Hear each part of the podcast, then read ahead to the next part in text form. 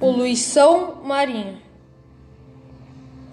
A poluição marinha ocorre porque tanto os mares quanto os oceanos recebem diariamente em todo o mundo uma infinidade de poluentes, como esgoto doméstico, industriais, lixo sólido, que são levados pelos rios que desaguam no mar.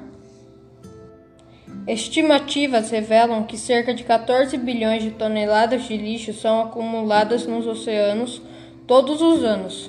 Outra prática que contribui para a poluição marinha são os navios petroleiros e os oleodutos, pois podem causar contaminação das águas quando ocorrem vazamentos e quando os tanques de navios são lavados, já que a água suja com o petróleo é jogada no mar, esse tipo de poluição marinha é chamada de maré negra.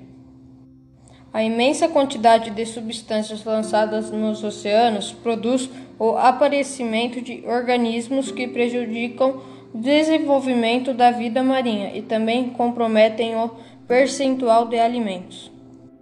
Um modelo de poluição extremamente degradante ocorre no litoral japonês, Mar do Norte, uma das áreas de maior concentração industrial do mundo.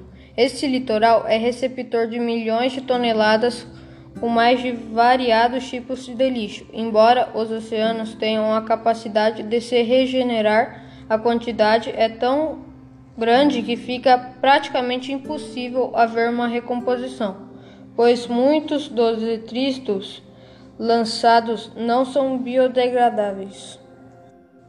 O elevado nível de concentração de substâncias compromete a produção de oxigênio e de plânctons, que são responsáveis por produzir cerca de 40% do nosso oxigênio.